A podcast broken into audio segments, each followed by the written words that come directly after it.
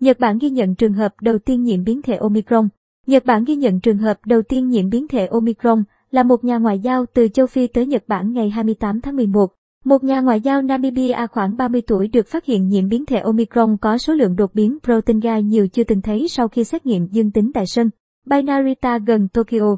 Nguồn tin chính phủ Nhật Bản ngày 30 tháng 11 cho biết, người này tới Nhật Bản ngày 28 tháng 11. Biến thể Omicron được các nhà khoa học Nam Phi xác định đầu tiên, hiện đã lan ra nhiều nước và vùng lãnh thổ trên thế giới. Biến thể mới này được cho là có khả năng lây truyền cao hơn so với các biến thể khác.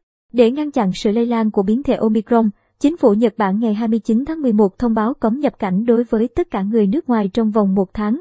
Bắt đầu từ ngày 30 tháng 11, Thủ tướng Fumio Kishida cho biết lệnh cấm nhập cảnh mới sẽ không ảnh hưởng tới các công dân Nhật Bản hoặc các cư dân nước ngoài quay trở lại nước này.